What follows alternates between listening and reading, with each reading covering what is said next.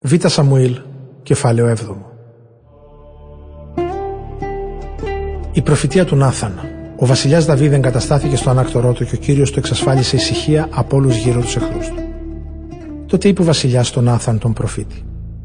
Εγώ κατοικώ σε παλάτι καμωμένο από κέδρους, ενώ η κυβωτός του Θεού βρίσκεται μέσα σε σκηνή. Τι λες εσύ γι' αυτό; Ο Νάθαν είπε στο βασιλιά. Πήγαινε, κάνε αυτό που επιθυμείς γιατί ο Κύριος είναι μαζί σου. Αλλά εκείνη τη νύχτα ο Κύριος είπε στον Άθα «Πήγαινε και πες εκ μέρους μου στο δούλο μου το Δαβίδ. Θέλεις να μου χτίσεις ναό για να κατοικώ» Εγώ από την ημέρα που έβγαλα τους Ισραηλίτες από την Αίγυπτο μέχρι σήμερα δεν κατοίκησα ποτέ σε ναό. Τους ακολουθούσα μένοντας σε σκηνή και σε κανέναν από τους αρχηγούς που τους ανέθεσαν να οδηγούν του λαού μου τον Ισραήλ δεν παραπονέθηκα ποτέ ότι δεν μου έφτιαξαν κατοικητήριο από κέδρους. Πες λοιπόν στο δούλο μου του Δαβίδ ότι εγώ ο Κύριος του σύμπαντος λέω «Σε πήρα από το λιβάδι που έβοσκε στα πρόβατα και σε έκανα ηγεμόνα του λαού μου του Ισραήλ. Ήμουν μαζί σου παντού όπου πήγαινες. Εξαφάνισα όλους τους εχθρούς σου από μπροστά σου και σε έκανα ονομαστόν σαν τους μεγάλους της γης. Όρισα για το λαό μου τον Ισραήλ έναν τόπο όπου τον εγκατέστησα μόνιμα. Εκεί θα ζει άφοβα χωρίς να τον καταπιέζουν τα ασεβή έθνη, όπως τον καταπίεζαν στο παρελθόν. Την εποχή που διόριζα κριτές στο λαό μου. Τώρα σου έχω εξασφαλίσει ησυχία από όλους τους εχθρούς σου. Εγώ Κύριος λοιπόν σου αναγγέλω πως εγώ θα σου χτίσω οίκο. Όταν τελειώσουν οι μέρες σου και πεθάνεις, θα αναδείξω διάδοχο μετά από σένα ένα γιο σου, κατευθείαν από γονός σου και θα διατηρήσω σταθερή τη βασιλεία του. Αυτός θα μου χτίσει ναό και εγώ θα κάνω το θρόνο του ακλόνητο για πάντα. Θα είμαι για αυτόν πατέρας και εκείνος θα μου είναι γιος. Αν αμαρτήσει, θα τον σοφρονήσω με πλήγματα, όπως χτυπάνε τα παιδιά τους οι άνθρωποι.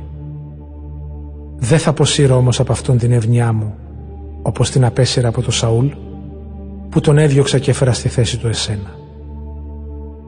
Οι απόγονοί σου θα βασιλεύουν σταθερά μετά από σένα για πάντα και ο θρόνος σου θα παραμένει ακλόνητος παντοτινά. Ο Νάθαν ανάγγειλε στο Δαβίδ όλους αυτούς τους λόγους και το όραμα. Τότε ο βασιλιάς Δαβίδ μπήκε μέσα στη σκηνή, παρουσιάστηκε ενώπιον του Κυρίου και είπε Ποιος είμαι εγώ Κύριέ μου και Θεέ και ποια η οικογένειά μου ώστε να με δοξάσεις τόσο πολύ. Και σαν να το θεώρησες μικρό αυτό Κύριέ μου και Θεέ μίλησες ακόμα και για το μακρινό μέλλον της οικογένειας του δούλου σου. Είναι αυτό μια διδαχή για ανθρώπους Κύριέ μου και Θεέ; Τι περισσότερο θα μπορούσα να σου πω εγώ Δαβίδ; Εσύ βέβαια γνωρίζεις το δούλο σου Κύριέ μου και Θεέ. Όλα αυτά τα μεγάλα έργα τα πραγματοποίησε σύμφωνα με την υπόσχεσή σου, όπως ακριβώς τα ήθελες για να διδάξεις το δούλο σου. Γι' αυτό είσαι μεγάλος, Κυριέ μου και Θεέ. Δεν υπάρχει ομοιό σου. Δεν υπάρχει Θεός εκτός από σένα, όπως ακριβώς το ακούγαμε πάντα να λέγεται. Ποιο άλλο έθνος στη γη είναι σαν το λαό σου τον Ισραήλ, τον οποίο ένας Θεός ήρθε και τον ελευθέρωσε από τους Αιγυπτίους για να τον κάνει λαό του. Εσύ τον έκανες ονομαστό. Επιτέλεσες για αυτόν και τη χώρα του μεγάλα και θαυμαστά έργα και έτρεψες σε φυγή από μπροστά του τα άλλα έθνη και τους θεούς τους. Έκανες τον Ισραήλ λαό σου για πάντα και εσύ Κύριε έγινες Θεός τους. Τώρα Κύριέ μου και Θεέ, κάνε όπως είπες. Ας είναι δοξασμένο το όνομά σου αιώνια, για να λένε ότι ο Κύριος του σύμπαντος, αυτός είναι ο Θεός του Ισραήλ και αυτοί που θα διαδεχτούν το δούλο σου το Δαβίδ στο θρόνο, ας είναι ακλόνητοι ενώπιον σου. Κύριε του σύμπαντος, Θεέ του Ισραήλ, εσύ φανέρωσες τις προθέσεις σου στο δούλο σου όταν είπες, εγώ θα σου οικοδομήσω οίκο. Γι' αυτό ο δούλος σου πήρα το θάρρος να σου αναπέμψω αυτήν την προσευχή.